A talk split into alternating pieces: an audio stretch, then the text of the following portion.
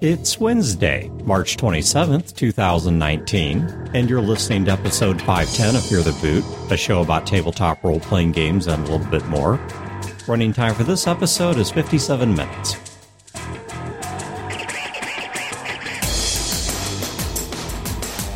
Welcome to Fear the Boot. My name is Dan. This is Wayne. My name's Chad. All right, one quick announcement, then we're going to go right into it. I will put a link once again to the stuff related to the online Fear the Boot game convention. So if you are interested in attending an online convention, And this is not an official announcement. Yes. This is still in the are the fans going to do it sort of yes, but the reason that I'm mentioning it again is because we're actually doing this recording before the release, in which I actually give that link the first time. Hmm. So I just want to make sure we keep that momentum going, even though as of this recording, we actually have no idea how much or how little momentum there is. All right, so we're going to roll right into it. Two episodes ago, we did our GM Christmas as Game Masters, what we want for Christmas. And Legal cell phone jammers. you know, story there. But this time around, we're going to do our player Christmas. A quick aside. Still a legal cell phone jammer. so when cell phones were first becoming a big thing, like late '90s, early 2000s, mm-hmm. cell phone jammers, at least when I went to price them, they were two hundred dollars and fully legal. Now they're not anymore; they're now illegal. And, but you can make one out of a five dollar Raspberry Pi. yeah, now I'm not. We're not recommending this because it is illegal, not is- under federal law. One hundred percent illegal Because- to make, own, and use one. Yes, because you are basically wire jamming someone who could be dialing emergency services or could themselves be emergency services mm-hmm. because a lot of them use either cell phones or cell phone frequencies.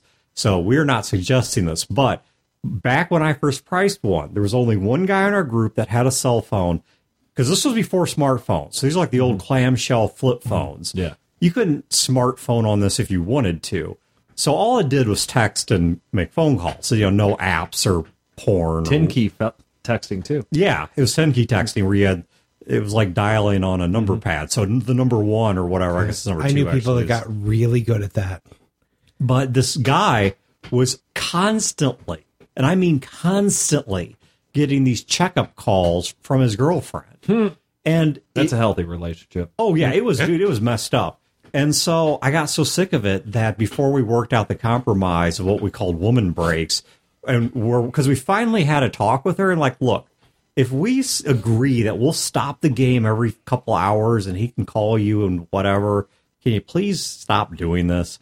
and and I don't mean to be sexist. It was just called woman breaks because that's who the offender was. You had an all male group who were all straight. well, and th- it was only one woman at that. It wasn't everybody's girlfriend. You don't know. Maybe he had ten women checking up on him. Maybe All that was the time. problem. It Yeah, was- and they only check up on him like once a day, but he's got like ten or twenty of them. Yeah, actually, I do kind of know, and I'm not going to go into too much detail because I don't want to do that from the bully pulpit of of the podcast.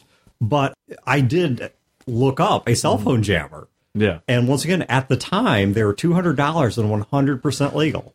You could buy one and drop mm-hmm. it in the middle of a table, and you would be good to go. Those are the good old days. I didn't buy Yeah. one. If I had one, I could still use it illegally, I guess, but mm-hmm. I would still have it. So, all right, let's talk about our player Christmases. I'm going to start off with one. Look at it. You've got a list. Wayne and I are coming in this with nothing. And you got a list to make yourself look smart. I have two items On a napkin. on half of a paper towel. It's not even a napkin. This is half of a paper towel that I was eating Girl Scout cookies off of. So, and he didn't share, by the way. well, you guys weren't here when I was eating them. But all right, so my first one is accept creative solutions. Mm-hmm. I really do not like it when a game master is not willing to look at a solution on its merits, that he or she has either a specific solution in mind or a narrow band of solutions. They want this to be a combat encounter. Do you want to hear the counterpoint to that? Well, now I can give a counter. I'm curious what yours is because Okay, I can give my own counterpoint. What is yours? So my counterpoint with that, as a game master, Sure. So because apparently I have taken over the game master union from you. You believe that now you're off Facebook, but go on. yeah. Imagine you're running a game, mm-hmm. And you have this situation. Yeah. It could be a combat encounter. It could be a puzzle. It could just be a situation. It could be a role playing situation. Whatever. There is a thing that is happening, and the player comes up with some ideas. Now they're not ideas that you thought of. They're very creative. As a game master, you need to like kind of go with that because it's all about player agency. It's about putting the spotlight on the players. It's not about y- how you envision the the encounter to work out. It's about how they Yes. work through it. Great, that's good game master. But what if they come to you with an absolutely idiotic idea? Oh yeah. Like it won't work. It shouldn't work. Like it a flying work dirigible. like a flying train Okay. dirigible And- and- or shooting up a park full of people and then blaming it on kids who are smoking pot even though there's camera evidence of her using an assault rifle So there's two related counterpoints that I would give, and you just hit one of them. Right. Which is number one, I'm not going to say you, I'm going to say I, and mm-hmm. everyone listening that's going to apply this to themselves. Mm-hmm. I am not as clever as I think I am. right Okay. yes I have a lot of ideas. I'm not exceedingly agreeing with you because I think you're not clever. I am not as clever as I think. Right, right. And the assault rifle example you gave wasn't me anyway. Yeah. But the, the point being that Maybe in real life, but Yeah, sure. but what I would say is that not every idea I have, just because I'm enamored with it, mm-hmm. is therefore also a good idea. Right. And I think there are players certainly who come up with ideas that they feel in their mind is really clever or absolutely workable or whatever, and will not back off of the possibility that it just plain doesn't work. Mm-hmm. The second thing that I would throw out is sometimes an answer doesn't work. Even if it is clever, even if it is good, you get someone who comes into the store looking for money and they're jacked up on PCP and they're having a bad day and this, that, and the other.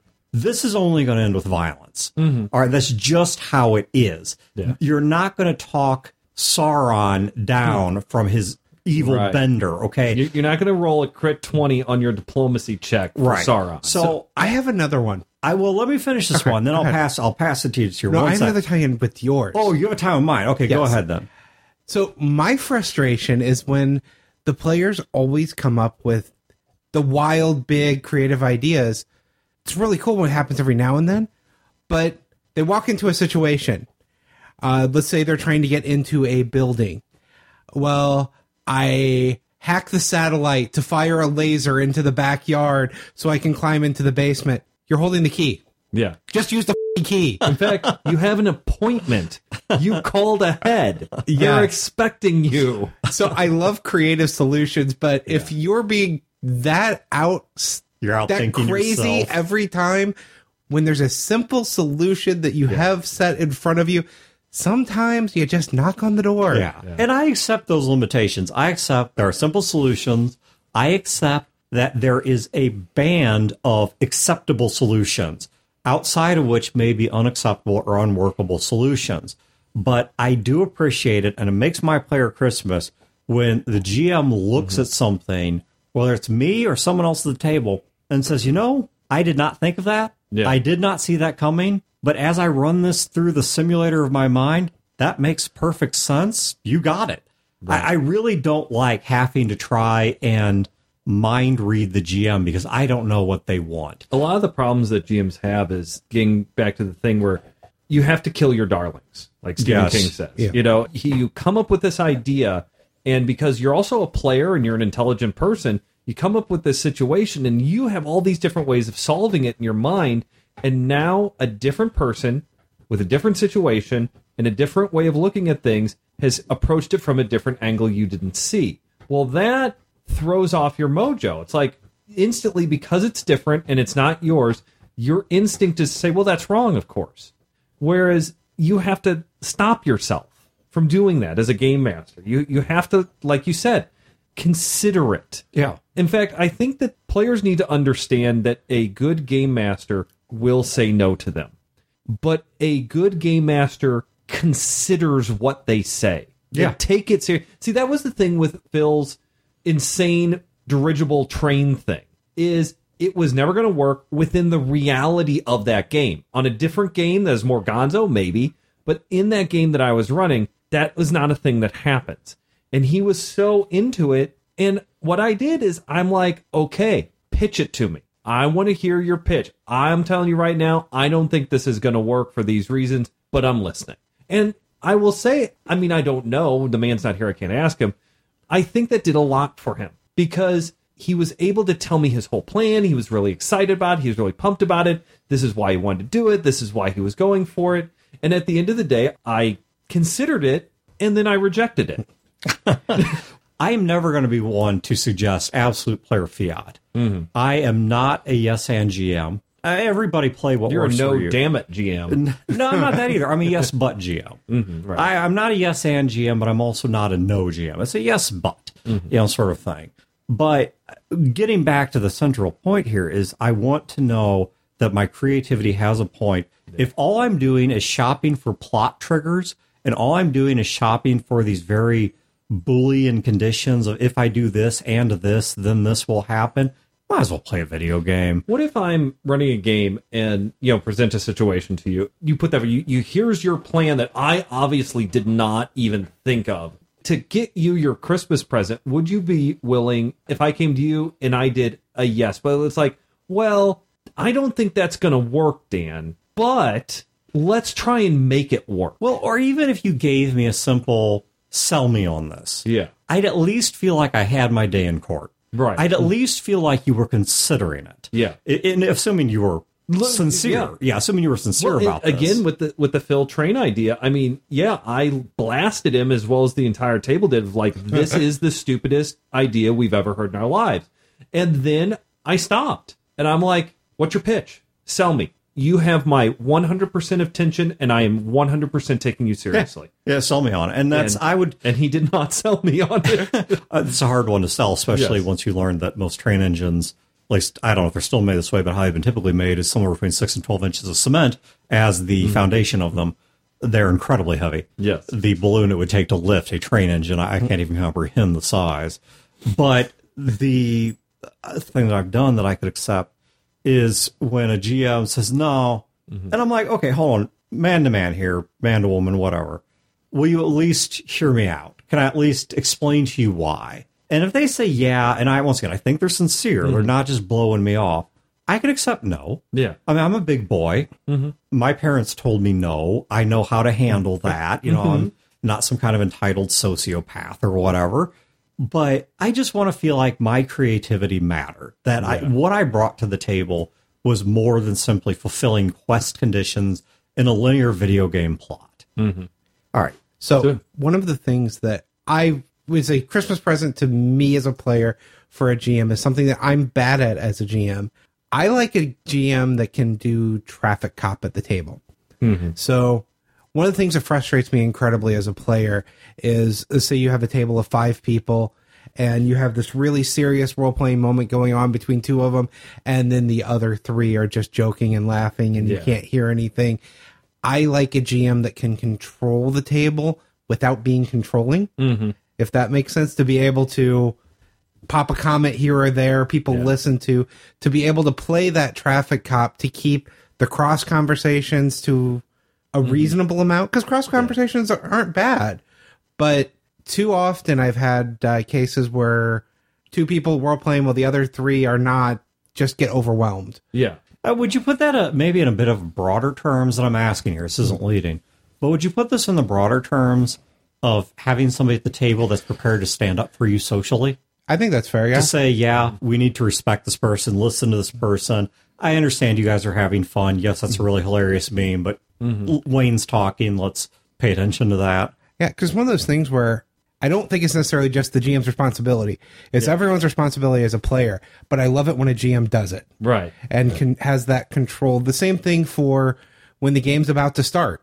Mm-hmm. The GM that will sit there is like, okay, we're starting. Yeah. Stop the crosstalk. Mm-hmm. Stop the, you know, the joking around.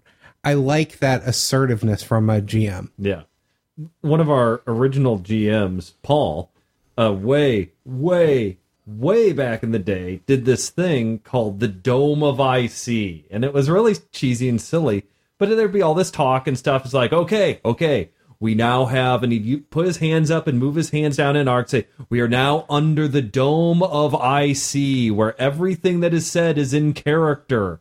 And Well, and it, was It worked. Well, and it was also, I think, part of the reason it worked was because of the fact that he would hold people to that. Yes. That when he put down the Dome of IC, for anyone who's not familiar with the abbreviations, Dome of in character. Yeah. So anything that you say is in character, if someone's like, "Oh, did you see that show?" An NPC would be like, "What show are you talking about?" Right. You and know, we're in the Middle Ages. or like, and you know, yeah. Wayne, you're a jackass. Well, Wayne's character's name is Garthram, but it just so happens that the armed guard's name is Wayne. And How dare you? What you It wasn't call me? before, but he is now. Yeah. That's right. And he told you accountable for that. Keep keep you in the moment. I mean, And you, that was fun. yeah, it was fun. You had to play to the moment. I tried to enact that in our group years ago, and I got lambasted for it. I was like, "Oh, that's just silly. That's just stupid." Well, because we're in a group of cell phone addicts too, who have the attention span of a goldfish. Well, and Yeah. we we partially use the what you know what happened last time is our way to Yes. cut and start new. Mm-hmm. It's kind of a trigger of okay, well now it's game time.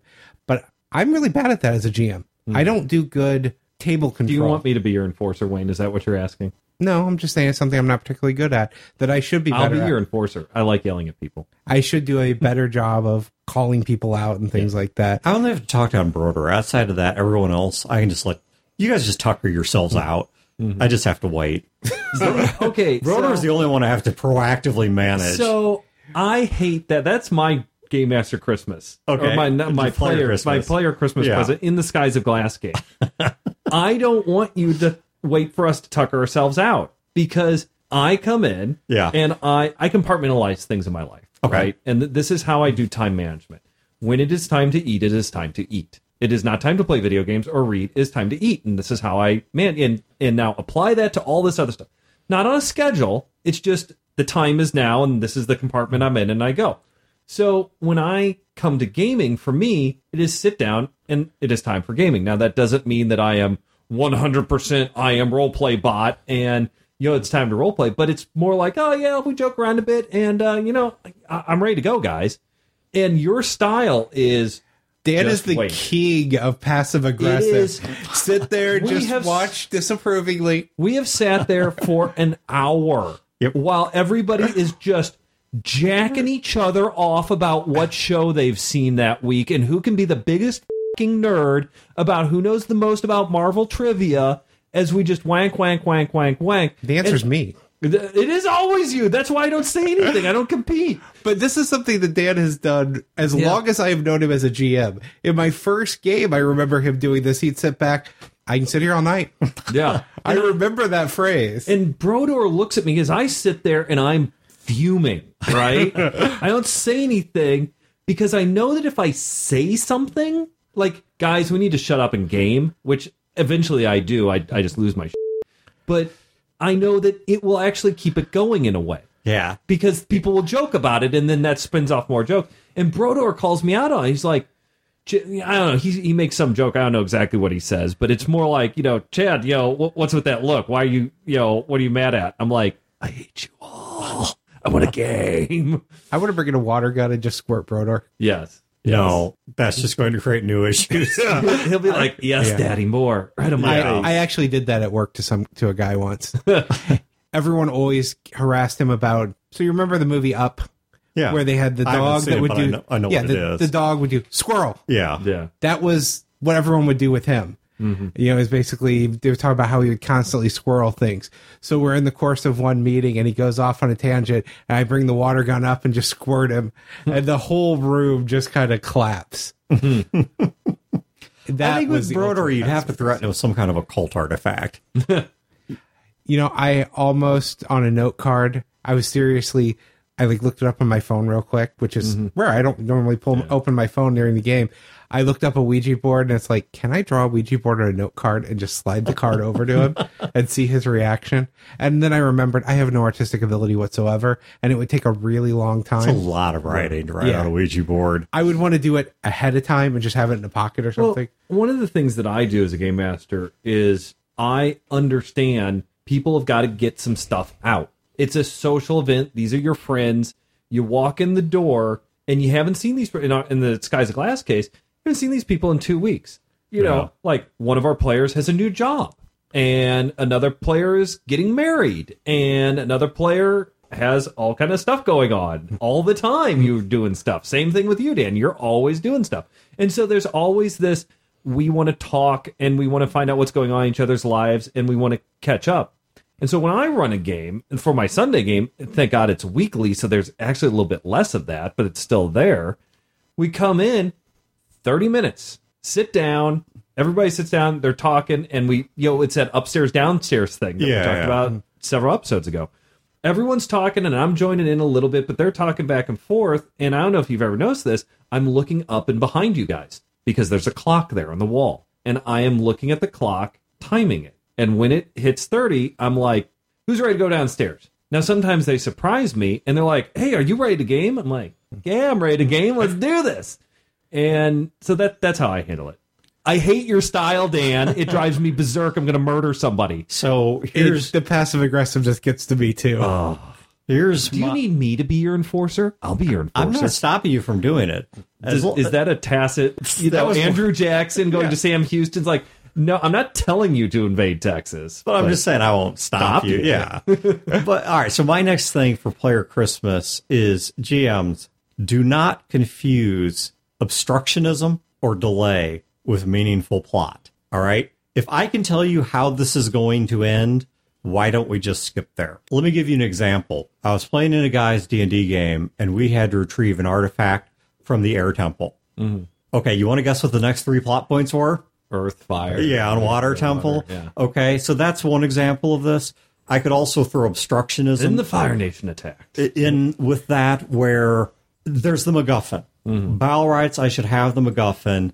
But the GM has X number of hours or X number of games they feel artificially compelled to fill. And so they just throw something in the way. It, It's mm-hmm. just not there. It's just, you can't reach out and grab it. It's, yeah, and this wasn't some planned sleight of hand or trap or feint or whatever. This is just crap they're doing on the fly to, I mean, it's like when you watch a 30 minute sitcom. Whatever changed in the time of that sitcom, you know is not going to matter by the end of the sitcom because they can't have it affect the overall mm-hmm. continuity. Right. I mean, and not least until more recent TV shows. For a long time, that was the case. And it's that sort of thing. Or if you have the Quest show, mm-hmm. the show where it's about, like Battlestar Galactica, we're looking for Earth. Mm-hmm. You know they are not going to find Right. Earth until the end of the series. Anytime where you know there's seasons or episodes left, they they quote unquote found Earth, you know damn well it can't be Earth Right. just because they have space to fill between here and there. And that really, really drives me nuts. And I think it's because of, the, I guess, something similar to my prior thing of it just kind of feels like my contribution really doesn't matter. The GM wants me to paint by numbers, and I'm just painting the numbers they've set forth, and I'm not done until we've gotten through the busy work. Mm-hmm. You know, I have to, I, going to the air temple wasn't enough. Now we have to go to the earth temple, the water temple, the fire temple. And if they're feeling really creative, maybe there's like a fifth one of the spirit temple or something like that. I mean, it's Love Temple. Wayne. So my next one is I love it when a GM knows how to walk the balance of telling you to roll versus not telling you to roll. Mm-hmm. If it doesn't matter to the plot, if it, failure it doesn't make it more interesting, why are you making someone roll? Right. Unless the person just really likes to roll dice, and then that's your reason why you're, you're doing it. Yeah. Because there are the people like that. They Along the- these dice. They want to use them. along those same lines, I roll really poorly a lot. so if I come up with something that makes sense, that there's no reason why it would fail, and it's a that's a really cool idea. There's no reason that should fail. Roll. But you've got to understand though. We always talk about the game master tool bag. There's many tools on it. You have to understand that you are a socket wrench. that as a game master, I've come to rely upon your endless failures as a plot tool. And I know Chad does this as well. Well, yeah. When he wants the party to fail, he will have me make the roll. Like, wouldn't it Yeah. be really weird if somehow I don't they- even believe you actually have bad Like, luck. 'cause but you I don't still believe do in it. that sort of thing. But I still do it. like if somebody could die from tying their shoes, Wayne's going to be the one to make that roll. Yeah, I could see myself doing it too. I mean, I remember one time in Skies of Glass, we're rolling 2d6s, and I end up, I can't remember, I think I had 3d6, and I rolled mm-hmm. 3d6 twice in a row and got ones, all ones both times. That should not be possible. when I'm a game master, I am guilty of this. Jump over the bottomless ravine, but it's only like a two foot gap, right? And these are seasoned adventurers, circus acrobats who have ninja training, right? This should just be window dressing of this horrible three foot wide, unknown, why is this even here chasm? and I, I'll say, "Oh, just roll me a d20, just don't roll low," sort of thing. It's. Oh, okay, boop one, and there should be no reason I do that. I don't know why I do it. It seems like I've seen the look on your face when you do that before. Yeah. And like, just don't roll a one. And then they roll a one. And I've seen that look on your face of, well, what do I do now? I didn't expect them to fail that. Right. And that's the thing. It should be if you did not expect them to fail it, why did you make them roll? Yeah. It doesn't add to the story, the tension, the plot. You know, and I, I think very excellent arguments could be made about how rolling dice and random outcomes add to the uncertainty of something and add to the tension and really help the plot along because it takes it unknown directions. But yeah, something like that where the acrobatic ninja seasoned warriors deftly leap over a three foot chasm. Why do I make them roll? And I think that it's because it seems like it's something that you should do in a role playing game. I don't even know. Like, you shouldn't go swimming 30 minutes after you eat food. Well, there's absolutely no reason why you can't. You absolutely can and should, and there's no problem. But it's just so ingrained of, oh, we'll just make that little nothing roll just to see if it works out okay. It has been in every game master I've ever played under, and it is a bad habit that I have from that. Yeah. And it's one of those things that on the other side, if you never make them roll, some people will be really frustrated. Yeah. I have all of these skills. Why am I not rolling any of them? Why are we only rolling dice for combat when I have all of these other skills? Right. That's the other extreme that I've seen as well. So that's why I say I a good GM can walk that balance Yeah. and not make people roll for stupid stuff, but give them an opportunity to roll for Mm-hmm. because people like rolling dice. Yeah, there there are some people. I mean, they they bought the dice, they want to use them. They showed up to a game where you roll dice, they want to roll dice. That's totally legit. Yeah, I've pushed for a system once because I wanted to use a variety of dice. Mm-hmm. We were playing a lot of just D6 games, and it's like, but I have a 12, and I have a 10, and an 8, Right. and I want to roll a variety. I will get. I will say that about Dungeons and Dragons. They do use the variety of dice that you have. So, oh, it's my turn. Yes, it's Oh, your turn. jeez. Does this have to be specific general advice that can be applied to all of our listeners, or No. is this Chad's This Christmas is Chad's present? Christmas. This is Chad's. This is Chad's Christmas present. I brought this up before, and I'll say it again. I hate medical dramas in role playing mm-hmm. games.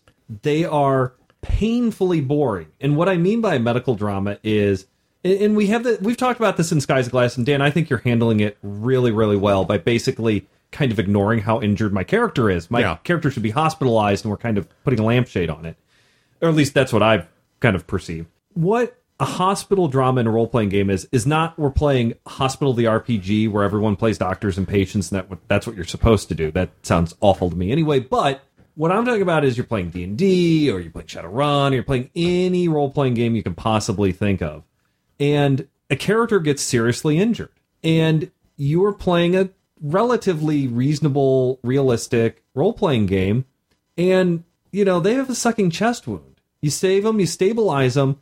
Well, they're going to be in a hospital for a long time. Or you're going to continue the adventure and they have to role play out. They have a broken arm. Yeah. And there's no magical healing in this game or no technological magic healing.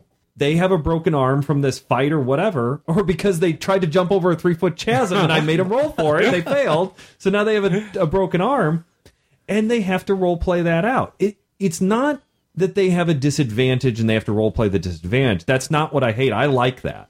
I hate the ongoing medical drama of it, where anything they try to do, it's not that it's harder in terms of role or role playing, or it's a challenge. It's that they can't do it. You know, they break both their legs Yeah. and now they're in a wheelchair and there's no handicap accessible doors anywhere. Well, yeah. uh, How many characters have you seen in a game that are asthmatic? Right. Now, if you can remember one, there's a reason why you can remember that, That one, one, because it is going to stick out like that because you don't want to deal with the constant. I mean, there's some stories where that makes sense. There's some characters where that makes sense, where that is a mm-hmm. part of the story, that's a part of the character. But yeah, generally speaking, you don't want people. I can certainly see as a player that it's rather frustrating to constantly be dealing with the okay, this is a great story, but you can't go because Yeah. you're stuck home convalescing. Right. On the other side of that, because this is another one where I think you have to walk a balance. I get frustrated if it's a realistic game and you're never harmed. Yeah, and it's a realistic game, but you're playing by Dungeons and Dragons Fifth Edition rules, where you just I got stabbed through the chest with a sword. Yeah, it's just a flesh wound. that's short rest. It's short rest, and then do a healing surge, and then you're good to go. I'm fine with that in D and D. Yeah. that's a big magical world with magical healing and all Absolutely. of that. And But in Skies of Glass, I mean, what do you do? Yeah. Or, or some realistic game. The thing I hate about it too is we because we talked about we did like almost a whole episode on this one time was the example was when my character got all beat up and he was down hard and in the same fight one of the NPCs got put down hard even worse than my character. So that's an NPC is out of the action. A player character's out of the action. We have a doctor on our team who has to in character monitor us and be with us is out of the action i believe that there was another character or another npc who didn't want to leave our side and help the doctor Well, in the help same fight, Wayne's character got killed. and then Wayne's character got killed. And then the icing on the cake is that the players who weren't severely injured are off role playing. They are running around and doing things Yeah. and talking to each other. And they're talking to each other about things that are going on in the plot and not, gee, Doc, I've got a sucking chest wound. I really hated getting shot. Let's role play this for 30 minutes. They are talking about plot, interesting stuff, and rolling around and doing interesting things while the NPCs, PCs, and the doctor and the person helping the doctor are literally, they might as well be unconscious. yeah. so, what is your Christmas gift from a GM to deal with that? Well, that's going to be their problem to deal with it. I'm just a player. so, to be honest with you, it, how you deal with my Christmas present is don't do a medical drama. My solution for this, how to enact this, is it's really going to vary game by game. I think Dan is doing a really good job of walking this fine line in the Skies of Glass game, especially with my character, because my character is would be considered a quote frontliner if we were playing D and D, and so he is constantly getting injured, and he knows my preferences, and so my character is really severely injured, and I role play that a bit, but he doesn't force anything on me. There's There's a bit of a hand. Okay, so one of the things in the world that I really hate is fun size candy bars because there's nothing fun about less candy. Right. All right, Th- these are not fun size; these are bullshit, cheap ass size is what they are. No, a king size is a fun size candy bar. Okay, I don't get excited about like a Snickers bar the size of my thumb. what I have found helps in these games is not to take away consequence, mm-hmm. but it's to get to the resolution quickly. Yes. So if the consequence is you are dead, boom, you're dead, you make a new character, you're back in the fun. If the consequence is you're not dead but you're injured, okay, we'll make some because we want the doctor to have some time in the spotlight. so we'll make some medical rolls and you're going to be down for an overnight, not not mm-hmm. the literal night, but I mean the in-game night. So for the next several hours of the game's internal mm-hmm. clock, you know, you're kind of down getting bandage. And after that, okay, you've got a temporary minus five to this attribute. Yep. But that's resolution. You're back in the game. It's just any roll you make is going to have that penalty until this wound heals itself off. But we at least have gotten past, if this was court, we've gotten past the penalty phase. Yes. We have dealt out the penalties. You've got your jail sentence. We're moving on because there is nothing fun about less gaming. Yeah. Now, you can have fun in We're world- talking to you, Savage Worlds, and your shaken mechanic. you can have fun in a game where there is disadvantage. Mm-hmm. You can have fun in a game where there's consequence, maybe even including death. Now, I realize some players are going to feel differently about this than others, but I don't think anybody enjoys the solution being less gaming. Right. And that's what I've tried to do with Skies of Glass is if an NPC's out of the action, uh, that's one thing. Yeah. But if one of you guys are down, it's a gentleman's agreement. Look, you have an injured right arm in the game. Yeah. As long as you're paying attention to your right arm and not stressing it, you're not telling me that you're trying to single handedly push a car uphill with just your right arm. Yeah. I don't feel the need to get involved. In fact, I've been role playing that it's in uh, A sling. sling, Yeah. and in fact, I've even handed my firearm over to another character who Yeah. doesn't carry guns, And 'cause in a- I can't use it. In previous games, we've gone through the roles and role playing of Brandon's character giving you medical attention and bandaging it and checking on it and you know things like that. So it's not like we just completely ignored it and you do carry a stat penalty. Oh, But boom. Yeah. But we got it done. It's done in your back end. You Yeah, know, and that's and that's the best way to do it is you need to make the character mobile so that they can keep up with the rest of the people and you need them to be able to interact with the group so that they can role play and be meaningful. Like you said, there's mind there has to be consequence. Because if there's no consequence, why are you playing a bloody, very realistic game? On the other hand, if it's nothing but consequence, then you can't even play the game. And like I said, Dan, I think that you're you're walking a very fine line and you're doing a great job of it. But as a player, in general, that's what I want. I want no medical drama. You know, a game that is great for that is a bit of a tangent here Star Trek. Hmm. Because there are only two types of injuries in Star Trek those that a hypo spray can heal you from in about 30 minutes, and those where you don't exist. Right. those where you make a new character. Either way. You're a blasted shadow on a wall. yeah, precisely. Yeah, you're you're a, a shadow on a wall or a pile of dust on the ground or whatever. Or you're down, but you're going to be back up after mm-hmm. the stun wears off, or after somebody sprays your disruptor wound with a hypo spray. I mean, there's, it's not a game that has a whole lot of wow. I'm convalescing for Yeah. the next three games.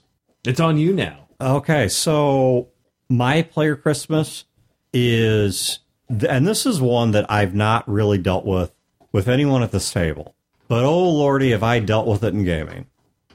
Love the PCs more than your NPCs. Mm-hmm. If you are a game master who loves your NPCs that much, great, write a book about them Right. it is my player Christmas when my player character is able to exert control over or whatever to just have some kind of story level importance over the NPCs. There's no such thing as an NPC that's untouchable. There's no such thing as an NPC whose story gets in front of mine. I'm never sitting there watching the GM tell this great story about their NPCs, their characters, as opposed to mine. And I- this, I can't really rail on this too much because you two have never done this to me. Mm-hmm. But once again, good heavens, have I had this hmm. done to me? I've had it done in regular settings. I've had this done at cons. I've had this done all over the place where I just get to follow around in the shadow of these NPCs. I'm constantly being reminded how much better they are and how much more important they are than my player. I really don't care. I, I, I didn't. NPCs are tools for a game master. They're a means to an end. They are flavor. They are a way for the players to get motivated. They are there to give them something to care about. They're there to give them something to hate or something to love. in fact, there's something I really that kind of bothers me because, and I'm not trying to be a grammar Nazi here, but I think language matters. And, and let me explain the context I'm using this in.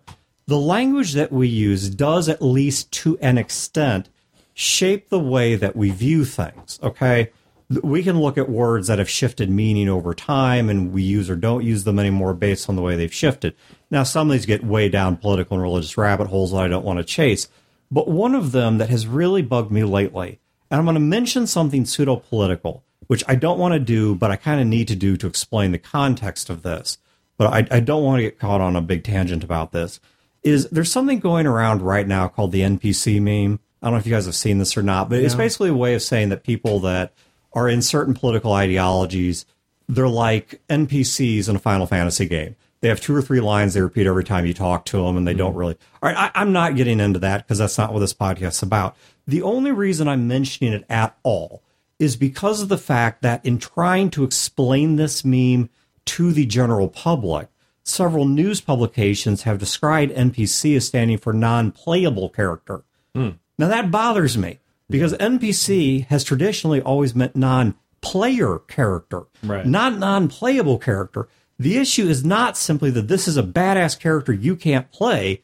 The issue is that this is a character that is not under a player's control. It, it doesn't represent anything about the player. Right. The player never played this character, never would play this character, never wanted to play this character. They are a part of the character's story. The issue is not that, wow, they're badass, but I'm simply not allowed to reach out and control them. the truth is that they are some degree, and maybe even a huge degree, maybe they're really important and really intricate and really badass, but ultimately they are an accessory to the player story. Mm-hmm. And it is very important, I think, to note that the NPC has a taxonomical difference from a player character that goes beyond my ability to grab control of them.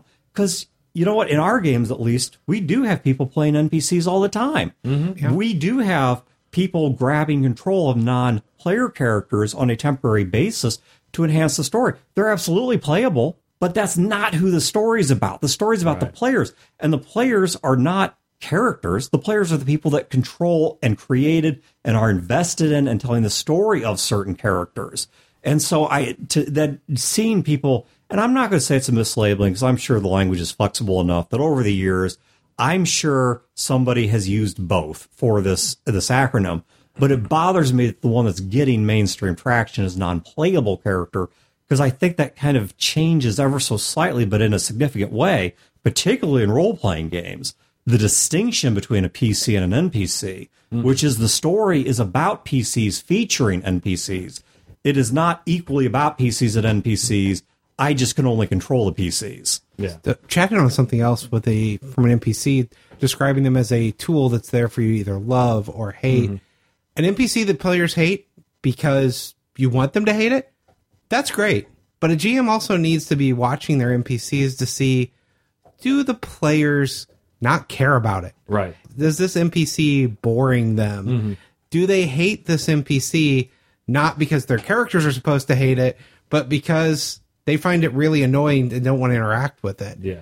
And along the same lines, if a GM is too caught up in their NPCs, they don't necessarily see that these are not interesting characters for the players. Uh, I said once, say it again. Your games are a marketplace. Yeah. And you're selling ideas. Well, there's certainly also a difference between I hate the NPC and I hate the GM, right. or I hate the GM for what they're doing with this NPC. Yeah. That it, the NPC is simply an expression of the GM's problems. You know, it's not a character you mm-hmm. love to hate. My next one, I love it when I hand a, a GM a backstory and that then comes out in the plot. Oh God, yes. Why did I fail to mention this one? My backstory matters. Yes. Particularly, here's a character in the backstory. That character shows up at some point. Mm. Yeah. And there's something going on with them. Or an event that's mentioned in the backstory happens. And I don't mean I want the GM to look through everything I gave them and work every little piece in, Yeah. but I want it to feel like a world that I have had an impact on. And having my backstory pop up during the course of the game makes me feel like I'm more a mm-hmm. part of that game. This is why I am really, really, really heavily into and do it all the chances I can get when I run a game is collaborative world building. Don't just have them write a backstory about their character with three NPCs in it and you choose one or maybe a half a one and you enter it into your setting. Have them make the setting. Have them make the world, the politics, the religion. Have them make what is going on, the movers, the shaker. Have them make important NPCs because as they're doing that, they can make their character as well and integrate their character in that so that you have all of these connections and you make the world with them and instead of having to like read these basically short stories about each of the different characters and then try to shoehorn in some of these out of place characters the characters are already there they're built with the world that was made collaboratively Well, see, and I don't have a problem with either approach or even both approaches. I think the thing that I would want to know is simply that my contribution to the game, if I took the time to invest in it, you're at least going to give it the college try to make it matter. I'm not mm. saying I, as the player, get to dictate what must happen, but that the game master is at least going to reward that degree of investment. And That don't overwhelm the game master with 75 pages 100% If if I dump a novella in your lap, Yeah. I don't expect that to be integrated in the game. But whether it's collaborative world building or whether I just give you a half sheet Mm-hmm. of background and personality hooks, it is really really nice. I'm one hundred percent with Wayne on this to see that come up in the plot because it really does help this feel more like a shared story and less like I am simply a passenger to the GM story. It's something I trust both of you to do, and I've never seen you not do it. Mm-hmm. But I have seen in other games where you bring a character and it's like, well, could have been any character on a sheet because just they're matter. just Right. they're just popped into the story, but not mm. any actual tie to the story. No, Game masters like that are telling their story, and the characters are incidental to it. And I'm sure people have played games like that and had a lot of fun. And there, I've Sure. even met people who like they really want to play that kind of game because they don't want to do a big background, and they, a lot of module players. yeah, they want it. It's a ride. They want to get on the ride. Sure, there, they, there is nothing wrong with Dungeon Crawl Classics. Yeah. It's not bad, wrong, fun. yeah, But unless I sat down for that game, that's not going to make my Christmas if you bring that. Right. You know what? I have these things that I got off of Kickstarter. They're hilarious and they're wonderful. It is scratch off sheets for Dungeon Crawl Classics.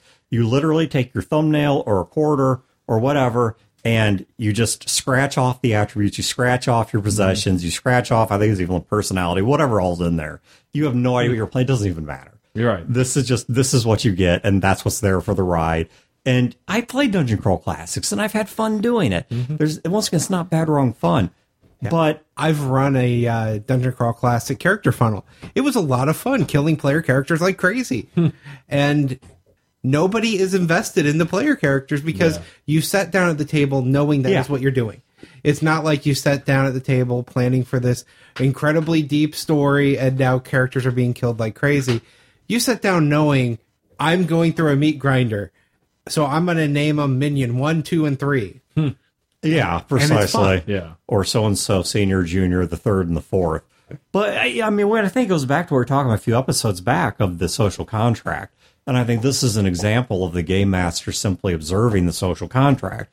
If I showed up to a meat grinder and we're playing, I don't know, whatever it is, Dungeon Crawl Classics, Temple of Elemental Evil, whatever. I mean, these types of games, then there's a certain social contract that I, as the player, need to accept. Conversely, if we have a social contract that says my player character matters, and under normal circumstances, I ought to have a background that matters to the story or some chance to be involved in world building or whatever, and then to simply have that ignored. Mm-hmm. It's like, why did I bother? Right. I mean, at least if I had wasted my time playing a video game, I could account for what I did with it. Feel like I had fun doing it. Hmm. you know, I mean, not that writing characters is miserable, but still. My turn again. Your turn again. So, my Christmas present is actually not to the game master, it's to the other players. Your obsession is not the group's problem. Oh, I like where this is going. So, like, you might write something into your background, or maybe something comes up into the game where this is your thing. This is what you do, man. It's like you're all about it. And you get to the point where that's the only thing you're going to role play about. And that's the only thing that your character is going to focus on and do. And then when the spotlight gets put on you, this is what you're talking about. Yeah. You become a Mega Man villain. Yeah, pretty much. And I'm not even talking broad general stuff like, well, my character is uh, the fallen prince of an empire who wants to take his throne back. Well, that's a background. That's fine. But more like there's a stray. Look, I'm saying this because there's a dog over here who's been making a lot of noise. But there's a dog in the village that is a stray dog, and the local kids were throwing rocks at it. So you chased off the kids, and now your thing, like, say your op, the group is operating out of the village like a lot you don't do anything unless it's about that dog. Your character isn't talking about anything unless it's about that dog. And it's like, okay, it's time to go and slay the dragon. It's like, well, we can't do that because we're going to bring Charlie along and Charlie's going to get blown up by the dragon. So I got to find a place to. I was like, oh, you know what? I don't give a crap about your dog. You know, Uh, it's the dragon. It's the town. It's the role play. When I've I haven't seen this happen with animals in games. Right. I've seen it happen with it's more concepts. kids yeah. and with like the uh, you pick up the orphan along the way it's or the the group mom is a trope that really I find is has gotten old I've, for me. I've seen it though, not just with NPCs, but also I think when you're kind of starting to go there with group concepts of things like my goal is to free this one town. Mm-hmm. Okay, fine. We're going to give that some spotlight, and that's going to be plot point along the way. Okay, we need to go deal with the famine over there. Well, that's got nothing to do with the town I'm trying to free. yeah, You guys can go deal with that, but I got, I got to stay here and keep working with the resistance. yeah, No, Seriously, I mean, come, right, come on. Yeah. Look, the, all the players are going that way. The plot's going that way. You know, Game Master can even look at you and make a nice gentleman's or ladies or whatever agreement and say, "Okay, I promise you, the town is not going to be conquered by Hitler in your absence. Right. Can we please go deal with the famine? Can you be a team player? Yeah. You know, if you are not part of a team, if you're on Team U, Yeah. that's great. That's a side story. Become an NPC, and the game master can keep up with Team U through the mm-hmm. end of the campaign. Yeah, let's look at this Skies of Glass game. Chad did not do this, but mm-hmm. when we set up the this round of it, we were going to be a group that goes in and we have like the breaching tool, Right. And we're going to be going in and breaking into old caches of things. Mm-hmm. Chad could have been the player that comes in and is like, There's no profit in that. Right. yeah, I've I've got a breaching tool. Why are why aren't we going into this bunker over here? Why are we going to Chicago? I tell Right. you, one of the things that outside of a very small number of settings and systems, at least for me, has been a real struggle is money oriented groups for that reason alone. That if I don't dangle a cash incentive in front of them, they just won't do anything. Mm-hmm. And it's it's that same sort of thing. Now sometimes you get an individual character like that, where if you're not prepared to bribe that one character, yeah. then suddenly they just don't. Well, Yeah, then, Dad, what does St. Louis politics have to do with selling wine on a river? right. Yeah, well, actually, it did have quite a bit to do with it. but the, the, the point being, though, I I understand your point. I understand what you're saying. in our Dresden game, we had a character who she ran a detective agency that specialized in missing and exploited children. Okay. Very noble. Sure. Hmm. Extremely noble. None of our characters had anything to do with missing or exploited children. We didn't miss them. We didn't exploit them. We didn't have them. We didn't care about them. But that was her entire character background and everything was based around that. And so Wayne, to integrate her character in, had to have detective plot lines that did that. And she would go off and she would follow that while the rest of the group was over here doing the Dresden Files conspiracy, elf, whatever, vampire sort of thing. And Wayne would like try to tie them around to get the two groups back to each other. And I remember just sitting there and it was like her obsession with the children, again, very noble, mm-hmm. was not the game everybody else was playing. It was like she was playing a different game. And we were playing this other game. And when Wayne would work it around to where the two would meet, you know, like maybe the conspiracy we were investigating was the conspiracy that was kidnapping kids. You know, that, that didn't happen, but it was something like that. And then, then we kind of came around together within the game. And it's like, okay, well, well, there's this convergence now. Now the group's together. Now we can go off and fight the plot. And she's like, well, no, we got to get the children. What about the children? And we're like, we don't care about kids. And I guess that makes us bad people. So, okay. Yeah, I've got one, and I'm we're gonna wrap it up on this one. But I've got one that's it's related to that, but I think is distinct enough to be worth mentioning. This is another one player to player. I really think it is a healthy thing for players to be invested in each other's characters. And now that could come in the form of simply tying backstories together, but I mean beyond that. That when we're playing, for me to say, Wayne, wow, that's kind of a cool thing. Where are you going with that with your character? Or if Wayne's having his moment in the spotlight, that I'm there to, be mm-hmm. part of that. I'm not there to steal oh, that away from him. I'm not there to try and detract from that, but instead I'm there to play it up because I mean it's like an art class. Mm-hmm. Everybody's bringing their creative input. The game masters usually bringing the lion's share, but the players each bring their creative input as well. And you know what? It feels good to have the person next to you care about your bit of macaroni art. and in the same way, I think it's a great social thing for you to have enough empathy to care about their macaroni art. Mm-hmm. You know, to say, let's chase this, or wow, this would be a great chance to bring in Wayne's NPC, or you know what, Wayne, I know that that this wasn't Wayne's character, but so I'm just being facetious here, but mm-hmm. I know we haven't done much with your detective agency for missing exploited children, but you know, I was just thinking that if this guy over here is doing this, I'll bet you there's there's probably a kid or two in there, and I'm gonna make it a priority to help you get them out of there. So I'm gonna show some kind of investment in what mm-hmm. you're doing. I'm gonna show curiosity about your backstory. If NPCs that are tied into your life come up, I could start role playing with them and being like, yeah, so Wayne, he's kind of, you know, uh, he's kind of a douche, you know. what, what do you think about that? I mean, it's Yeah. Yeah, looking at uh, the Skies of Glass game, Eric's character, the uh, when Junior was really interested in Blue, Chad's uh, GC bird, and there were a few other moments like that where one character is interested in at least some aspect, and you get the chance to highlight. You got to highlight Blue and what Blue could do. Right.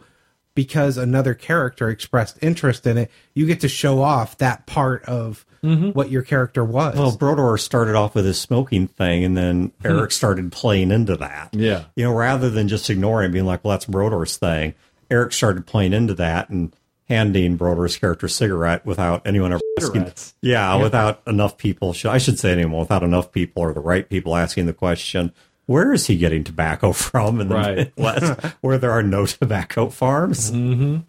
Yeah, it gives that opportunity to shine because if you were to be walking around just showing off blue, you might get a little egotistical. Oh, sure. If someone else gives you that opportunity, mm-hmm. then it's a group thing and then it's Right. a lot more fun and it's a you get to show off without coming off as egotistical or full Yeah. of yourself or mm-hmm. any of the other things that it could be if you're you know trying to focus on your one special Yeah. thing.